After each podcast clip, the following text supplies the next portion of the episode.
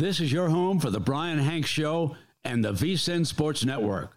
Bet on the Bull, W R N F's Kinston. And welcome to Hour two of the Brian Hanks Show, presented by Lenoir Community College. I am Brian Hanks. Today is Tuesday, September the nineteenth, in the year of our Lord twenty twenty-three. This is episode nine thirty-two of the Brian Hanks Show, presented by Lenoir Community College. My co-hosts, John Dawson and John Massey, while they'll be joining me here at the end of this second hour here. Before we do that, though, you're going to hear from uh, Gardner-Webb's Phil Constantino. He is the Assistant Athletic Director for Broadcast and Strategic Communication for Gardner-Webb.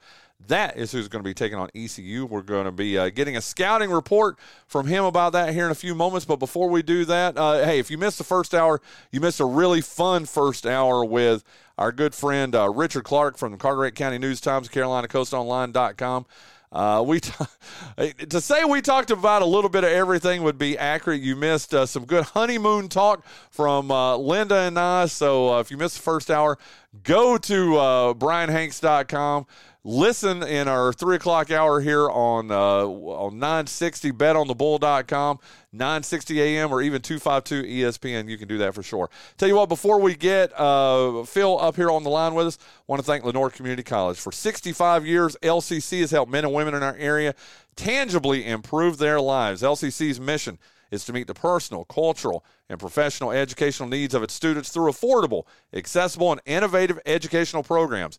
L C C has its main campus right here in Kinston at two thirty-one Highway fifty-eight South, but it also has satellite campuses in Greene County and Jones County. Call L C C at two five two, five two seven, six two two three. Visit their website at lenoir c c dot e d u or visit one of their beautiful campuses in Kinston, Snow Hill, or Trenton to find out how you can change your life today. And again, thank you so much to Richie Honeycutt, all the folks over at Lenoir Community College, for being the title sponsor of the Brian Hanks Show. And joining us, a first-time guest for us here on the Brian Hanks Show, it's uh, Phil Constantino. He's the Assistant Athletic Director for Broadcasting and Strategic Communication for Gardner-Webb University, joining us on our Spence Automotive guest line right now. Good morning, Phil. Thank you so much for taking time out of your schedule to join us today, sir. Brian, good to be with you. Glad to talk some football. Absolutely. And I got to tell you, we spent our whole first hour. We spent... Uh, we're a two-hour show. We spent our whole first hour pretty much. We spent probably ninety minutes of our two hours yesterday. I got to tell you, Phil, there are some worried people here in uh, in Kinston and in eastern North Carolina, Greenville, New Bern, all our markets that we go into here.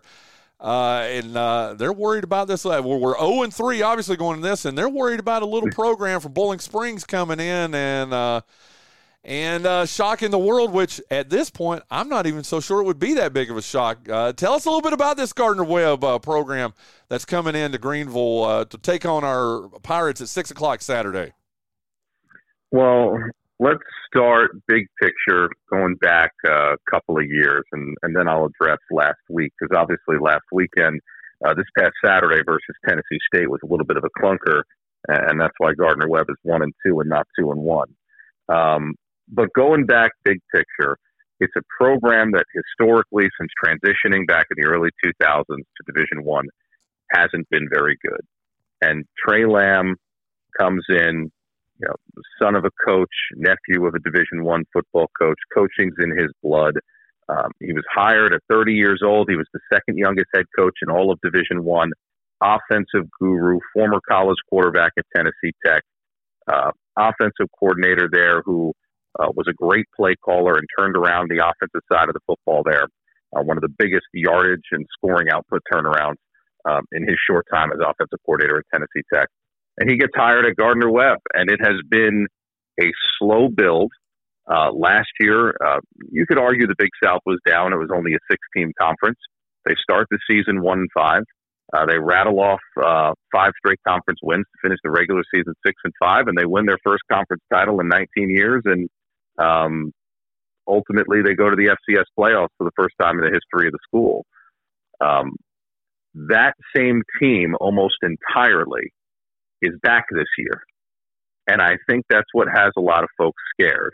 And if you look back into that one and five start last year, they played three F B S games. They were in all of them. Wow. They probably should have won two of them. Had the football on the final drive going in, down four to Coastal Carolina and lost, down one to Liberty and lost. Um, go back a year before that, when the program was first starting to turn but was only a four-win team, they did the same thing to Georgia Southern. Um, so they have now in six F B S games in Tre Lamb's tenure. They have been in five of them, closer and closer each time, including a late third-quarter lead on Appalachian State that they let get away from them uh, in week one. Uh, and they've really only been blown out in one of them. Uh, they had a clunker of a game a couple years ago against U N C Charlotte. That's it.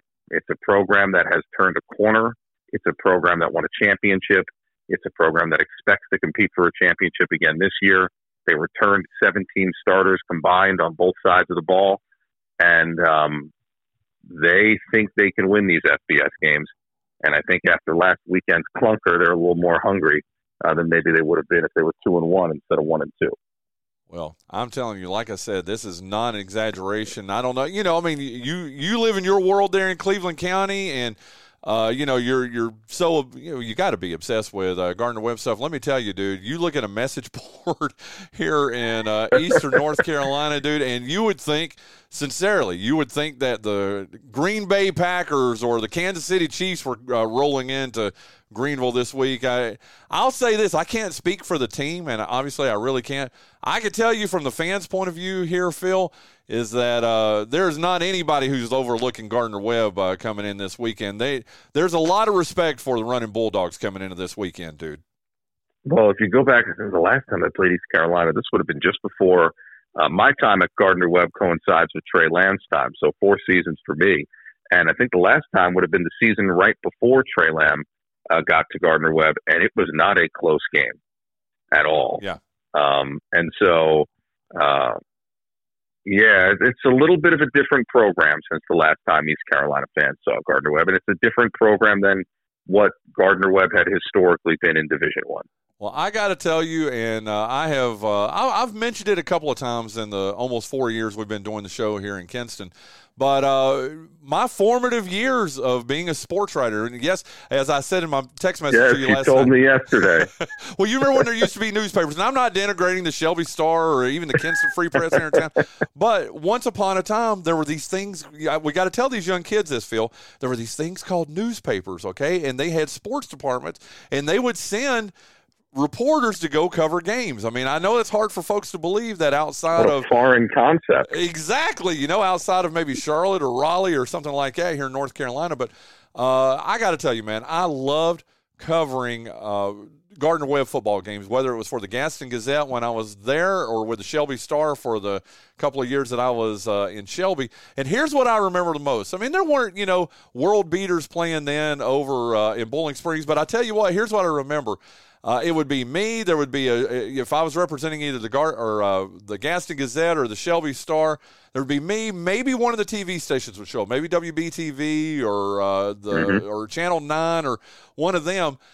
And uh, the Charlotte Observer sent somebody. There'd be four, a nice press box. They treat us like kings, and I mean that sincerely. Sincerely, and I know you probably still treat your media like that too, Phil. But here's what I remember the most. Chick-fil-A was a sponsor of uh, Gardner-Webb, and there would be a box of, you know, the Chick-fil-A sandwiches in their little full wrap. I'm not yeah. – Phil, there would be – I'm not I'm not uh, exaggerating here. There had to have been seventy-five to eighty sandwiches for the six media that would show up, okay? And I, you know, and I was a poor sports writer at the time. I was, I was just starting in the business. So I'd eat two there, and then I wish I could remember who the S I D was at that time.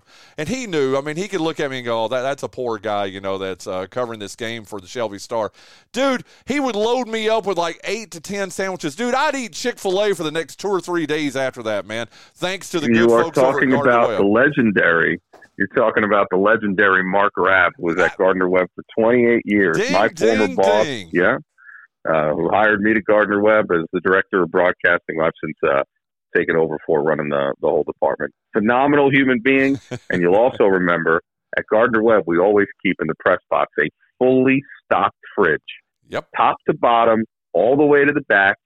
Pepsi products, and we are known for the coldest drinks in college football and the best drink selection in all of college football. That tradition, even without Mark Rabb there, is still being upheld. Uh, Mark Rabb, I wish, if you ever see him, and surely he still comes to games, I hope, please tell him oh, Brian I saw Hanks him last said, week. Tell him Brian Hanks, uh, I hope he remembers me. Like I said, I probably covered, I don't know, eighteen to twenty games uh, through the years there, and uh, and he always took care of us. I mean, he really did. And like I said, there was one time, if I remember correctly, I, I left with like twelve or thirteen Uh, Chick-fil-A sandwiches and went back to the newsroom at the Shelby Star to file my story and, of, you know, and, and handed out sandwiches. I was like, this is courtesy of Gardner-Webb University, okay? Listen, we always try to take care of our friends. We are hospitable in Boiling Springs, no question about it. You definitely are. But uh, joining us, like I said, on our uh, guest line right now is uh, Phil Constantino. Uh, he's the Assistant Athletic Director for Broadcasting and Strategic Communication for Gardner-Webb University. And uh, you also do, I mean, we'll get back to football here in a moment, but you also take care of basketball too. Just catch us up on, I mean, Gardner-Webb is, and I have said this on the air for years, it is one of the, the shining jewels, the un, maybe even, uh, un, you know, that people don't know about right there in Western North Carolina. Tell us a little bit about Gardner-Webb and the other programs that are going on right now. Yeah, well, I, I can speak a little bit to my experience too, because um, you know, I've been down in this area for eight years now. I moved down after college and uh, was working at Queen's University in Charlotte. Um, pandemic hit and opportunity opens up, and, and I end up at Gardner-Webb and, and make the jump to Division I. And and I got to be honest with you, in my uh, in my time down here, Gardner-Webb was um, a nice small little thing out, out in Cleveland County, just just west of, of the city, right? Um, and I have to give a lot of credit to um, Doctor William Downs, the school president. He's in his fifth year. Um, he had a vision, and this is going back since before I got to Gardner-Webb four years ago. He had a vision to really build athletics and, and make athletics big time, something that I think Gardner-Webb um, had peaked at times but didn't have a track record of consistency since making the, the Division I jump back in two thousand two. Um, and the resources have been invested in that. And I can tell you from that compared to when you were going to games, covering covering games at Gardner-Webb, uh, the fan experience, the game as a whole, the game day environment uh, is something that is all improved. And the product on the field, on the court, you know, wherever the competition is, has significantly improved. Um, you know, twenty nineteen was a breakthrough year. Men's basketball made it to the N C double A tournament for the first time by winning the Big South championship. Led Virginia at halftime uh, the year after U M B C beat them in the first round. That was the year that Virginia went on to win the national championship. Gardner-Webb almost did it again as a sixteen over a one. Uh, and from there, it has been a build. Uh, and last year um, was three conference championships, which is the most that the um, Department of Athletics has had ever in a single year. Uh, football obviously won the Big South. Women's basketball set a Big South record. Best season in the history of the conference, going twenty-one and oh, uh, all the way, you know, through the regular season, postseason, and into the N C double A tournament. Um, and, and men's tennis also claimed the conference championship. Um, we have put coaches in big places. Women's basketball coach was was fortunate enough to move up to the American Conference, uh, get the job at Memphis from Gardner-Webb. Uh, we have put student athletes in big places recently. Mason Miller, uh, one of the top pitching prospects in all of baseball, is up with the Oakland Athletics right now.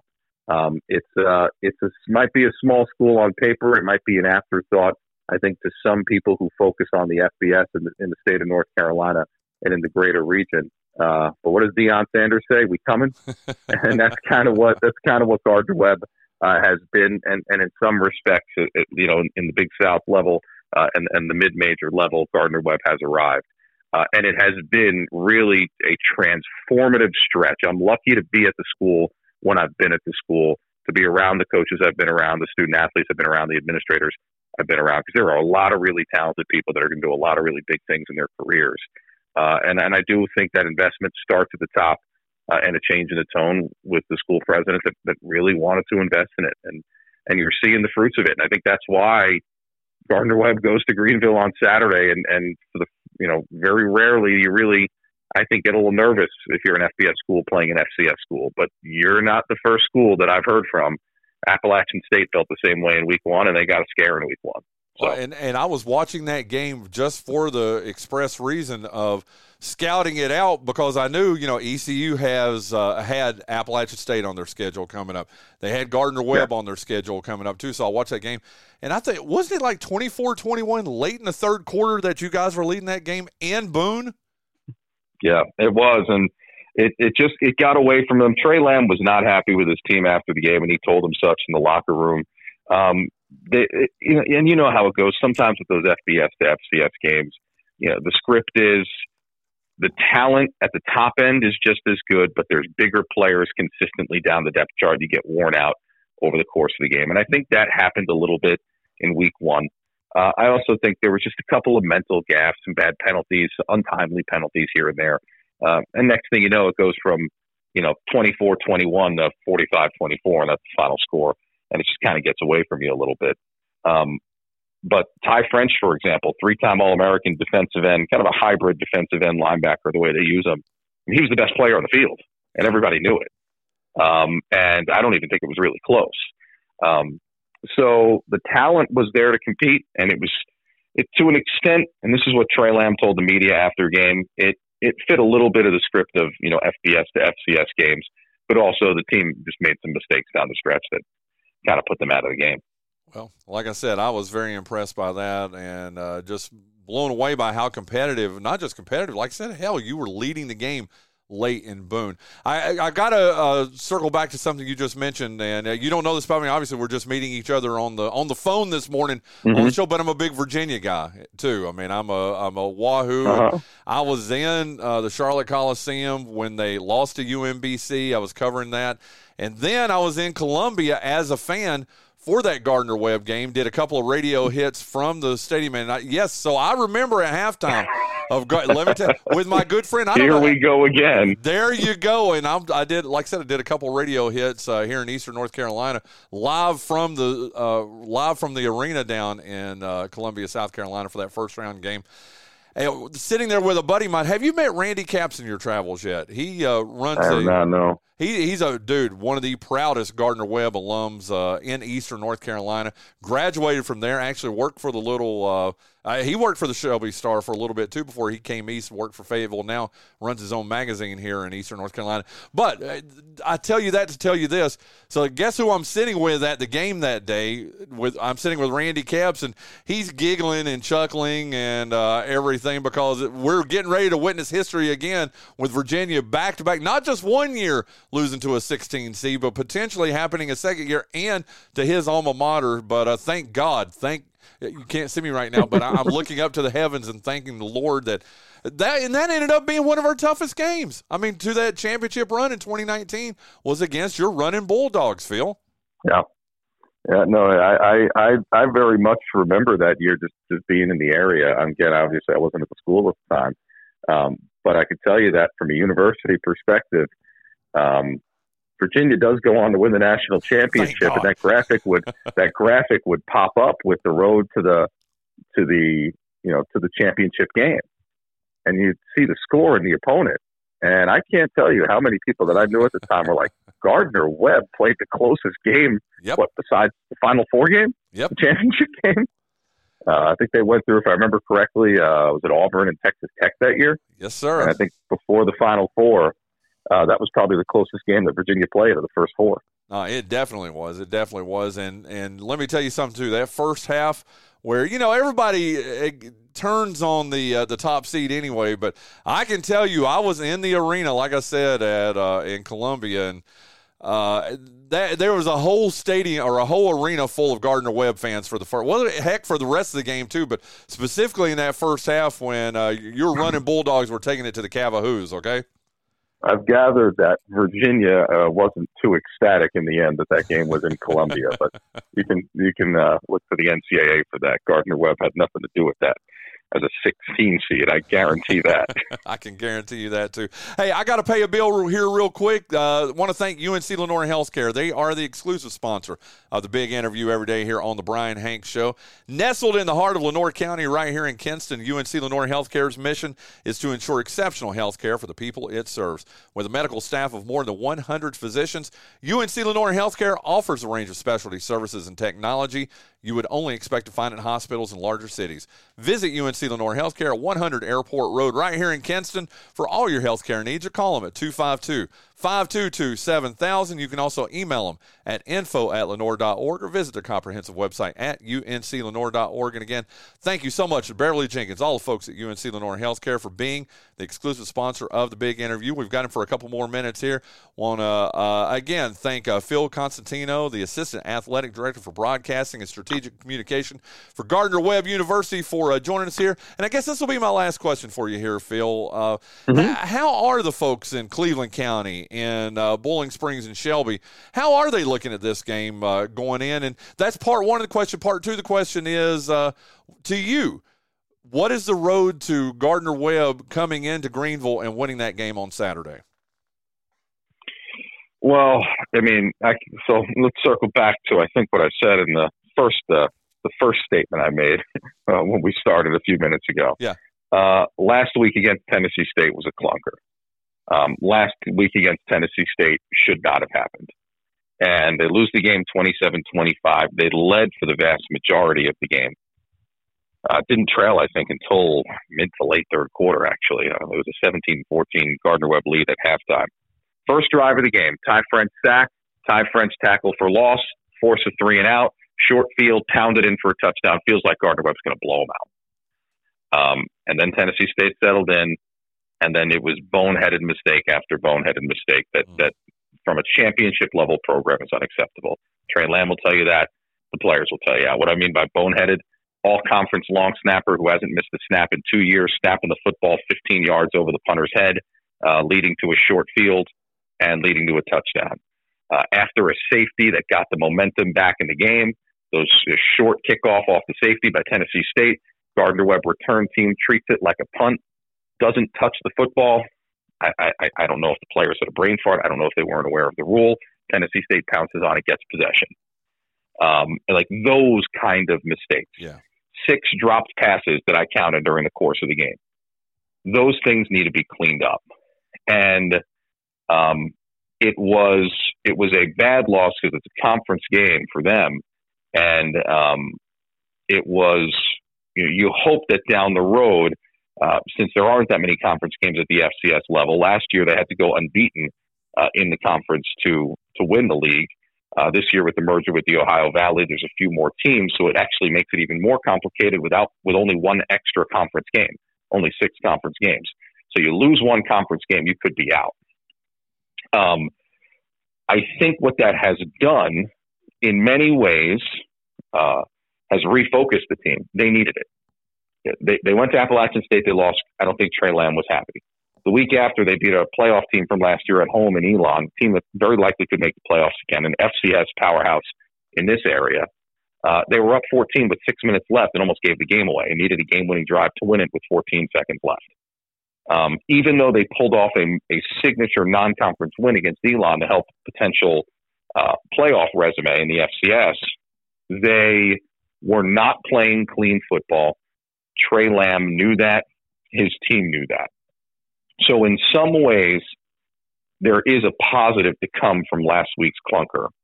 Uh, and maybe cause for concern for East Carolina fans.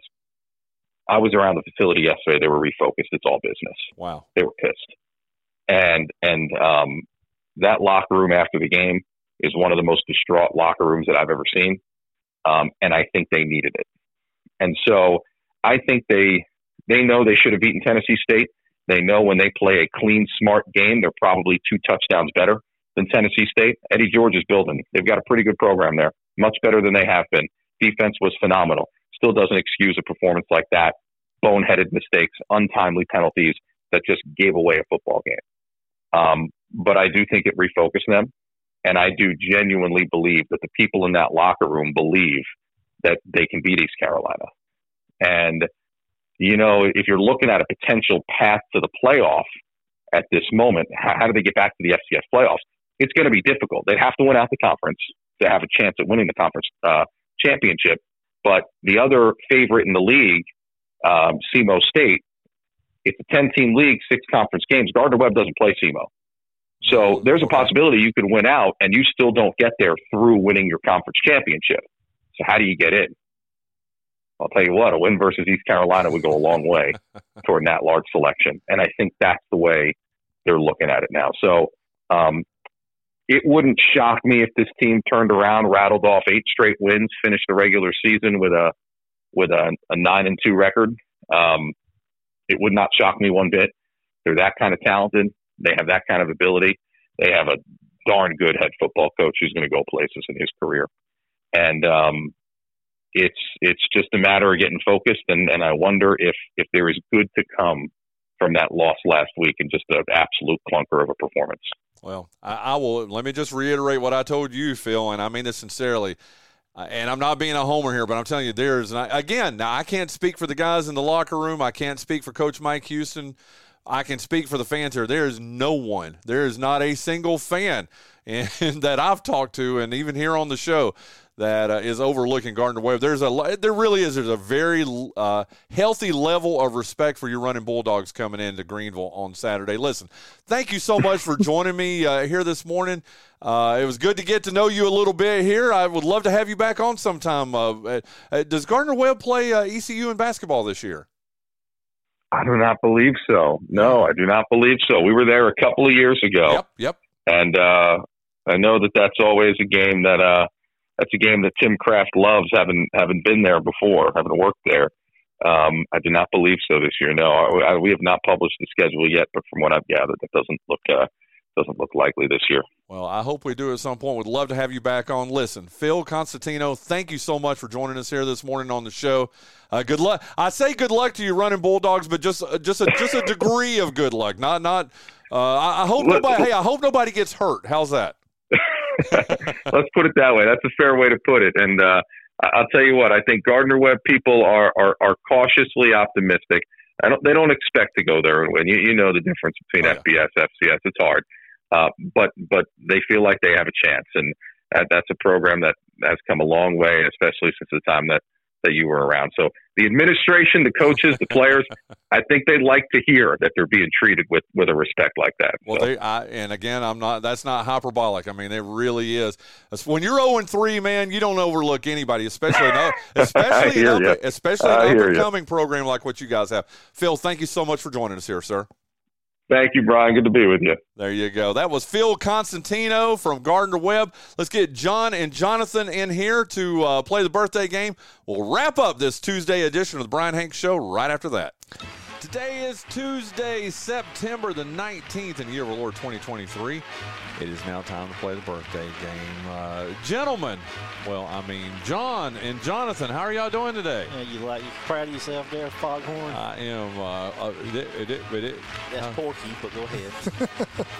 I say I say that would be Foghorn. There you go. I say, I say, you're right. Uh, man. I say, I say, I, say, I smell uh, twelve herbs and spices. I oh! Think I think I'm in trouble. I just might be in there. Where in the world? I love it, but where in the world is oh, this all coming church. from? That was morning? a Family Guy bit. Can you open that? Yeah, there was a Family Guy bit where Foghorn Leghorn wandered into a K F C because he smelled the twelve herbs and spices, uh-huh. or however many it is, and they, um, you know, dispatched old Foghorn. That's and turn bad. them in, and turn them into some extra extra crispy. Uh, I don't know. I'm not an extra crispy fan. Are y'all? I'm, yes. I, you are. Yes. See, I like the original, obviously, mm-hmm. but I like the the uh, baked or not baked. What do you call it? Uh, grilled. The grilled. Yeah, I like the grilled. Do they even make that anymore? Though I know I tried to get some a couple months ago and they didn't have it. As we're doing this, for Jason Bryan is rolling over in his grave right now because we oh, are prank call, uh, prank call. Never because mind. We're, we're advertising for K F C and they haven't paid for this ad. Oh. Yeah. But if so. You're at K F C, you need to pay us. Anyway, uh, John Dawson. I, usually we do a little banter right here, and I'm just. Uh, we, we were, and you just stopped it. I did. You're right. I did. Uh, but I like the grilled chicken from, or I used to like the grilled chicken because I felt a little bit less guilty mm-hmm. than eating it. Here's my plan. Have we talked about this before? If we have, then just stop me. But I wish K F C would just sell skin. That they would, I mean, but it would have to be juicy like the regular skin that you pull off a breast or off but a thigh. But it needs to be crispy. You don't want dish rag yeah, skin. But you want it to still, but that's the beauty of Kentucky Fried Chicken, okay, mm-hmm. is that to me, the skin's the best part. I mean, the chicken part, it's all right. But, man, that skin, you pull the skin off, and it's crunchy on the outside, but it's still juicy and greasy on the inside. I mean, mm, mm. If I could just eat that all the time, I probably would, but I'd be dead probably in about three months. But uh, I can actually tie this into wrestling. Please. Yokozuna, the wrestler, the, the guy, this big sumo guy that was in the W W E a long time ago, I actually related related to The Rock, by the way. Uh, and he had a weight problem. Actually, he ended up having to go to some rehab place for his weight at Duke. But he would be in the back in the locker room before and after matches frying chicken skin and eating it. And that's what killed him? Among other things, but yeah, that's that's pretty high on the list. Oh, I just love the skin. Hey, if y'all try, hey, we're going to equal opportunity everybody here. Have y'all tried that new place yet, uh, like on your way on seventy across Roy, Walmart? Royal, Royal Farm. Are they open yet? I think they are. I saw somebody the other day put uh, something some members on members of Facebook. My family have tried the one in another city and said it was fantastic. It gets high ratings everywhere you see, and I saw. I thought I saw it on Facebook. The only Facebook. thing is you can't drive through. You got to park and go in and, and do a kiosk. Who's got time for that? Yeah, I know. That's why I don't like Sheetz that much. I'm not a big Sheetz fan, so you got to do the same thing. And I know mm-hmm. our good mutual friend Zach Fraley is a big Zach Sheetz Fraley's fan. In his car headed this way to punch you right he now. He probably, and that's what it would be. He would just come now, in and punch you. If you go in and get one of their pre-made sandwiches and a bottle of water, that's not bad. But the yeah. ordering the food thing. No, I, I sometimes, because I work in Goldsboro again. Oh, that's right. So you, you have sometimes I'll go to Sheetz for lunch. I, I can order it on my phone, and it's ready when I get there. There you go. Well, there you go. That's what I need to do then, I guess. But uh, uh, but I want to try that Royal Farms just to make my own judgment. Uh, but Look, anyway. Anytime they have famous chicken on there, I'll, I'll try it at least once. Yeah. Because God knows Kinston was bereft of fried chicken establishments. That well, is true. There's another place that has you know, has famous chicken I'm not quite fond of. Yeah, we're not going to give them free advertising, though. No. Because. Uh, but you know who I'm talking about. I do know who you're talking about. And I'm not a fan. That chicken's mid. No, it is. It's it's really not. Now I'll say this: their biscuits are pretty good. Eh, they're decent. They're, Isn't there a Biscuitville opening here in Where? Kinston? Oh, cr- now you just don't no, even. No, no, do, no, no, no. Don't toy with my emotions. You know, where, right. you know, you know where that old service station was, right beside Wendy's, that they tore down a few years ago. I think they're putting it there. That's right where the Exxon. Oh, you just. Be. I don't even believe you. Okay. It, it, okay. Just just take our word so no. we don't run over. Brian's going to be three hundred fifty pounds. He's not wrong. It's, trust me. Let me tell you. Oh, we've got Jason Jason Bryant. Attention, Jason Bryant. Get in touch with the Biscuitville people. They need to be an advertiser on this show. Okay? Yeah, there you go. Oh, my God. You know, uh, Paul and Samantha had their baby last weekend. Time travel here. Last weekend. And they, so I stayed a lot of time at uh, Paul's house. He literally lives not less than a mile away from Biscuitville. I had Biscuitville. Biscuitville about two weeks ago from up that way. It's good. I yeah. love Biscuitville. Man, their ultimate country ham biscuit. It's got two pieces of country ham on it, an egg, cheese. The biscuit is just so good and just melts in your mouth. No, you still have to chew it. Um, you know. Well, you have to chew it for the country ham part. No, you have to chew the biscuit, too. Okay, well, there you it's go. It's not an aspirin. Fan? Biscuitville I mean, you can swallow fan? It whole like an aspirin, but I wouldn't advise it. Biscuitville fan? What did I did I just say I ate it one time? Yeah, you did. Yeah, yeah. I'm a Jonathan? Fan. Of course. Yeah. Oh, my God. Guy, guy I'm in a band with is a we, – we, we route trips to the studio in Greensboro based on where the Biscuitville is. So he's he a fan, must be, too. He must be a good man. He is. He's a great man. There you go. Okay. Oh, my God, Biscuitville. Uh, like two miles from your house. Well, that's it for today's birthday game. God, I just I, I can't even fathom that. How fathom did I not? Well, it was, it, they announced that I guess in July, but that was in when I, we were doing uh, the the summer of Linda, so I was out of town when that came out, I guess. So.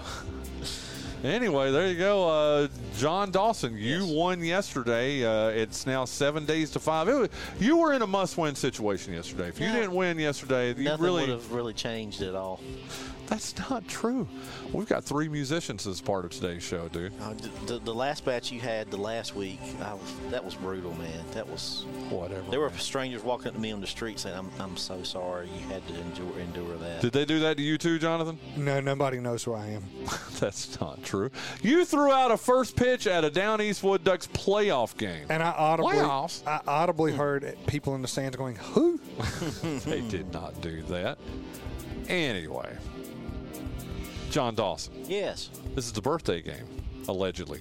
Why don't you tell us about uh, GoEco Office Automation, who up until now has been the sponsor of the birthday game, if unless I've run him off. Well, I hope you haven't, because Jacques is a leader in business automation. Now, he does not serve mouth-watering biscuits down there, but if he chose to, he could. But the man is so good at what he does, it would be like asking Superman to stop and go play baseball. It would make no sense.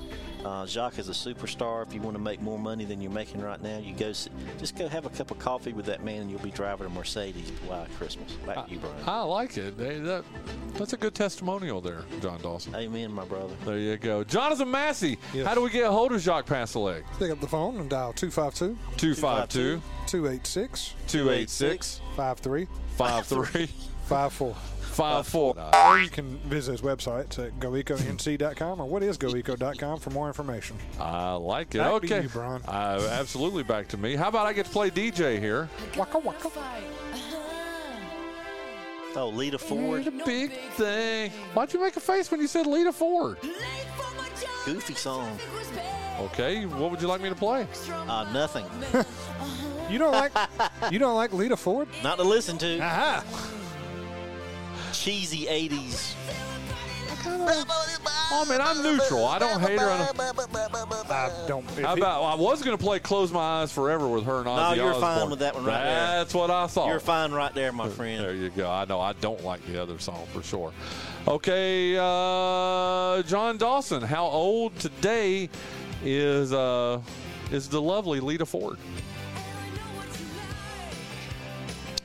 sixty-three.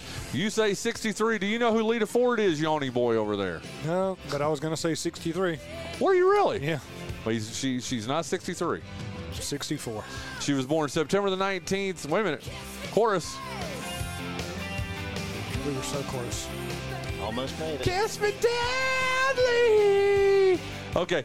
She was born September nineteenth, nineteen fifty-eight. So she's sixty-five. I forgot what y'all's guesses were. Who? I, I said sixty-five. It.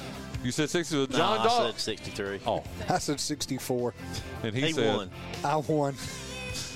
He said sixty-three. I said sixty-four. Check the tape. Me. Uh, I, I believe you. If he admitted, and he admitted to it too. So, Banta. Uh, Banta, indeed. Yeah, she was in the Runaways with Joan Jett. Oh, let's see. There are so many good songs here uh, for this next band. I find that hard to believe. No, no, no, no, no. I'm talking about for our next band. That was good. I don't want to play the one that everybody knows. Good man. Uh, Righteous Brothers. Yep, I only know two songs. Might as well pick the big one. Okay, there you go. Uh, Do You've Lost That Lovin' Feeling. That's funny, isn't it? It's in that production. Kiss your lips. When I say listen, that doesn't... And there's no tenderness like before in your face. Should we tell him what just happened? Yeah, we ran. He's all the way down at the end of the hall. Because, baby, baby, I know it. You've lost that love and feeling. Whoa, that love and feeling. John's lost that love and feeling. Now it's gone, gone, gone. Whoa, whoa, whoa. Oh, that was awesome. This is why we need to do video on this show. Okay? It might be the reason we don't do video on the show. That was glorious. Say that again when you get your headphones back on. Let's tell him what happened. He, Brian and I poorly sang uh, You've Lost That Lovin' Feeling. As we were approaching him. Yeah. And normally if I just approach him singularly, uh-huh. he'll, he'll at least humor it for a few moments. Yeah. But I think the visual of both of us. What was it you said that we couldn't hear? Ray Charles could have seen that. He would have run, too. What did you say, though? We I wish there you. was video, and then I'd have a case. Oh, my God. We sounded good, though. Did you hear us harmonizing? All I could hear was my inner self screaming. You know what's bad? When you go to bed tonight. Oh, I won't be able to. You're, you're going to have a you're going to have a hard time going to sleep tonight. That's what I was trying to say. I won't be able to sleep till Labor Day of next year. There you go. There you go. Okay, Bill Medley. Do we have Medley. time left? I don't even know. Who got Lita Ford? He did. did. You did. Okay. Bill Medley of the Righteous Brothers. Uh, how old is he today over there, Jonathan Massey? That was so good. That's one of my favorite moments of this show in the last. Dude, just the way you got the heck out of here. You threw I, the headphones down. I, honest to God, I've never seen you move that fast. Me, that was that was pretty Never quick. had reason to. Bill Medley. God, I'm going to be so far off here. seventy-nine. You say seventy-nine. What do you say, John Dawson? eighty. He was born September nineteenth, nineteen forty. So he's eighty-three. You weren't that far off. That was a pretty good guess. You got it, you know. No, we've already, already done our quota for this month. Yeah, yeah, doggone it. Okay. You want to hear the rest of this song? Or oh, how would you like? Hey, chorus is coming. You ready, Jonathan? Wait a minute. Here we go. You've lost that love and feeling. Brian. Come on, Jonathan. I know I'm going to get in trouble. I but don't. What? I don't want to. Oh, uh, I don't want to scare him off again. Okay. We're gonna have to. If I have to go through the aggravation of taking this off and leaving again, I'm not putting it back on. we'll, I, we'll I don't blame you. We'll have to uh, trick him back in here with ginger ale and uh, pig skins or whatever. Ginger ale and pork skins. You don't want to talk about eating chicken skin, not me. No, he's talking about pork skins. I know. Like, you don't like pork rinds? The day John snapped and beat the crap out of his friends. Well, okay, uh, are you ready for the next one, John Dawson? Can we just skip to the last one? No, it's one to one, and I, I don't think y'all are a fan. I kind of like him. I liked him a lot more on Saturday Night Live than I do as the host of the Tonight Show. It's Jimmy, Jimmy Fallon. Fallon. Well, on this, on this, on Saturday Night Live, he could sit there and say funny things that Tina Fey wrote for him. I mean, anybody ah, would be funny. There you go. J- fan? I'm neutral. I know that report just came out about him. I don't know what. I don't know if he actually did something wrong or if it's a bunch of um, hooey. If it's a bunch of woke hooey. If he said we need to do better and someone had a mental breakdown. I, I don't know. So I'm not going to comment. I wasn't there. Um, I've only watched his version of the Tonight Show. The Who have been on twice, and coincidentally, I've seen his show twice.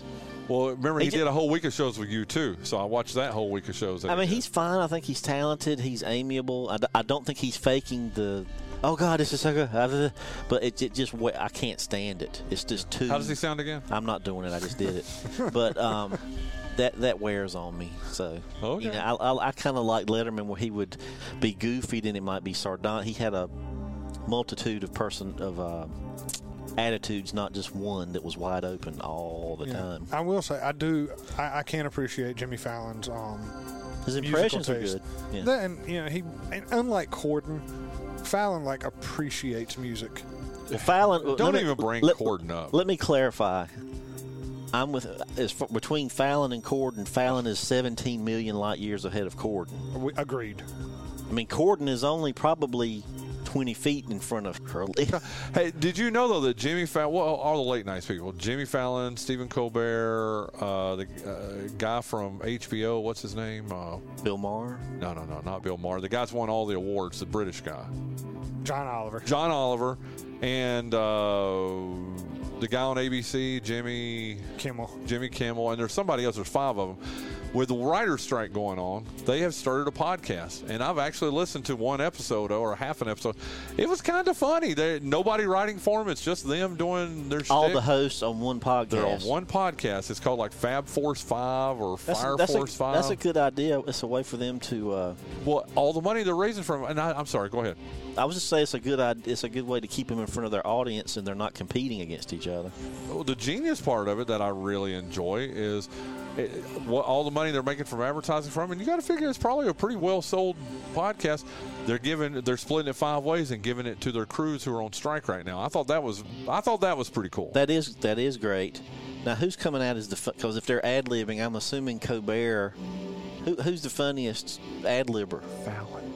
Really? Believe it or not. To me, and bear in mind, I've listened to like twenty minutes of one episode. Material I just discovered or it. material or? Oh no, none of it's material. I They're mean, just, when I say ad lib, is he coming up with great lines, or is he just being the goofiest? He's being goofy, you know. But I like goofy. So who's coming up with the best comedy? The British guy. John, yeah, John Oliver. John Oliver's pretty. Yeah. Yeah. John Oliver's brilliant, though. I think, yeah, and I think he's, I think he was a stand-up comedian at one point. So I think I don't know. Y'all would know bit, better than me. Well, the first writer strike I remember back for the late night guys, they could still do the show, but they didn't have writers, and um, Carson and Letterman started doing their own, writing their own monologues every night. The, the union was different then. I guess they could do that, but it was kind of cool to see them having to. All right. So I think they would both come up with jokes, but you, any comedian that had to come up with fifty, with ten minutes of material, that means you'd have to come up with fifty minutes of material week in, week out. You have to have writers. Well, your good friend Bill Sheft, I mean, who yeah, was the lead he, writer for Letterman for years. But it was kind of it was kind of cool to see them have to come up with it themselves. Was it, it funny? It was. And Letterman had a thing called uh, a segment called Network Time Killers, and they would just go into, into the uh, control booth and go through somebody's purse, and he would make it funny. Okay. You know, that kind of stuff. That's awesome. Okay, uh, Jimmy Fallon, John Dawson, how old is he today? Yeah, forty-eight. You say forty-eight. What about you over there, Mizzle? forty-seven. Ah, if you had gone the other direction, dude. There's another one of those situations. He took my daggone answer. Really? Well, he was born uh, September nineteenth, nineteen seventy-four, so he's forty-nine today. So congratulations, uh, John Dawson. You get that. You lead two to one. This is low-key one of my favorite bands. And I talk about I'm going to play the song that I like. And I know it's their, one of their biggest hits, but, uh, dude, I just I love it, man. All the Mamas and the Papas. Mamas, are, I'm sure I've had to ask you about Mamas and Papas. Uh, one of the lead singers. Uh, the female. Oh, my God. Listen to that. Mama Cass. Cass Elliott. Okay. Yeah, stereo. I've been for a while. Good song. Fantastic song. Mm. California Dream and the Mamas and the Papas. And today is Mama Cass Elliott's birthday. She passed away in nineteen seventy-four. So how about this? She passed away. We just did Jimmy Fallon, who's forty-nine. She passed away in nineteen seventy-four, which is when Cass Elliott passed each other in the hallway. Yeah, pretty much. Did you have you have you done much reading about her? And I know you're a music. Uh, yeah, a fair amount. Her story is so sad. And the ham sandwich was not true. It was not true, but just she want. This makes me sad. She just wanted to be loved, dude. And I'm not. There's no riff. It's no joke. That was her thing. She just wanted to be loved, and just and in the climate they were popular in, it was pretty tough not to find um, companionship. Yeah. So I don't know. She man. died in the same like uh, the Chateau Marmont with Belushi and. Um, no, I think it was it Entwistle. I thought Entwistle died at the Hard Rock. Keith Moon then. That's right. That's right. Same. Same. I think it was the same like room. Yeah. That's two or three people died in that room. That's crazy. I think I would avoid renting that room. Ah, what can I say? Oh, there you go. Uh, think about Massey. Papa John Phillips from this group. He wrote the song. Drank, and, drank to the point where he had to get a new liver. Got a liver from a woman who never drank a drop in her life. Proceeded to drink that liver to death. Anyway, back to you, Massey. No, that's that's just that's. Awful. Allegedly, awful. She wasn't an original member, and the way she got in with them was by bringing in drugs. Like she, oh, she would boy. always, she would always bring drugs to their, their get-togethers. And oh. Well, she's very, very talented. Mama Cass Elliott. Uh, she died in nineteen seventy-four. She's one I cannot remember if she was in the twenty-seven Club or if she was thirty-three when she died. I'm going to. I'm, I'm so well, and I know this sounds morbid. I was so well versed in the twenty-seven Club, and I honestly can't remember. Who all's in the twenty-seven Club? Well, uh, Janis Joplin, Jimi Hendrix, Jim uh, Morrison, Jim Morrison. Uh, what's the dude that? Kurt Cobain. Yeah, Cobain. Uh, there was a, a actor recently. Um. He was in the new Star Trek movies, and I cannot remember his name. There, there's quite a few. I'm gonna, I'm gonna assume she was. I'm gonna say seventy-six. You say seventy-six. What do you say, John Dawson? Monday. seventy-seven. She was, she's in the thirty-three club. She was born September nineteenth, nineteen forty-one. She died in seventy-four, so she was thirty-three. She would be uh, eighty-two if she were alive today. And again, just mm. you want to, hey, on this uh, Tuesday, you want to read something that's uh, going to depress you, read about her her life history and just how she really was. She even admitted she was kind of a people pleaser. She tried to be good to everybody around her. And she just, again, you just round it up. She just wanted to be loved, dude, you know? Well, you know. And, and the drug thing is what did her in. Yeah, absolutely. Well, you've already clinched today there, three to one, John Dawson. But we'll still do this last birthday here anyway. Uh, it's also a guy's passed away, and he was T V's Batman and had a funny role on Family Guy week in, week out, where he used his real name. It's Adam West. Adam West, Robin. Adam West. Who I re- I did not know that. Um, that God, now I can't remember. Sam Elliott was his cousin. Wild, what? Wild West. Yeah, but I mean, I didn't. Did you I, know that? Yeah, I'm kidding. On the show. Oh, on the show. I thought you were talking about in real life. Man, about to get me to Google that, dude. No, also on Family Guy, after Adam West in real life died, they killed off his character, and they brought in Sam Elliott as his cousin, Wild West. Oh, that's pretty funny. It is. That's it is. Funny. And Sam Elliott's dad in the show is Old West. There you go. Like we don't do that. Yeah, you yeah. know. Okay, uh, John Dawson, you've already clinched today, but how old would Adam West be if he were still alive today? And like uh, Jonathan alluded to, he passed away in twenty seventeen, so he died six years ago. ninety. You say ninety. What do you say, Jonathan Massey? eighty-nine. He was born September nineteenth, nineteen twenty-eight, so he oh, would be ninety-five today. So he died at eighty-nine. Good his, for him. His yeah. daughter was on that show, Collector's Call. It's a Me T V show where the Blair from um, Facts, Facts of, Life of Life meets with collectors and goes through it. And Adam West's daughter came on and met this guy who was a Batman collector, and they, it was kind of interesting. That does sound interesting. Okay, well, uh, local birthdays today. Uh, Wade Howell, former general manager of the Down East Wood Ducks, who is now a financial planner up in Asheville. And then uh, I don't know how much you guys, either one of you knew him, but uh, he passed away uh, within the last year or so. Uh, David Mooring, uh, who was just a – did you know him? I did. Yeah, that's right. You had – that's right. He was a teacher at North Lenore when you were there, right? Yes. Mm-hmm. A good guy. Very yep. good guy, yep. and I, I got to do a lot of stuff with him when I was with the chamber and just other things. And uh, I'll say this, and I say this with all sincerity: the man made a mean pork chop. I'm yeah. not joking, grilled. I mean, I don't know how he did it. I never had, and he made those pork chops that were like look like steaks. Mm-hmm. And you cut into that bad boy, and the juices would just come out. It was so good. David Mooring, man, he could cook a mean pork chop. But rest in peace, David Mooring, one of the good guys. He was a uh, Citizen of the Year, a Lenoir County Citizen of the Year one year. Good guy. Uh, happy birthday to my, my boy Wade Howell. I miss you. He, in our first year of doing this show, he appeared as a guest more on this show than anybody else. And uh, just, I, just, I, I miss my friend. I need to get him back on here. But happy birthday, Wade. If today is your birthday, have a great birthday. We'll see you tomorrow on the Birthday Game presented by GoEco Office Automation. And again, I want to thank uh, Richard Clark, Phil Constantino. Tomorrow, Mike Martin live in the studio. Have a great Tuesday. We'll see you tomorrow on the Brian Hanks Show presented by Lenoir Community College.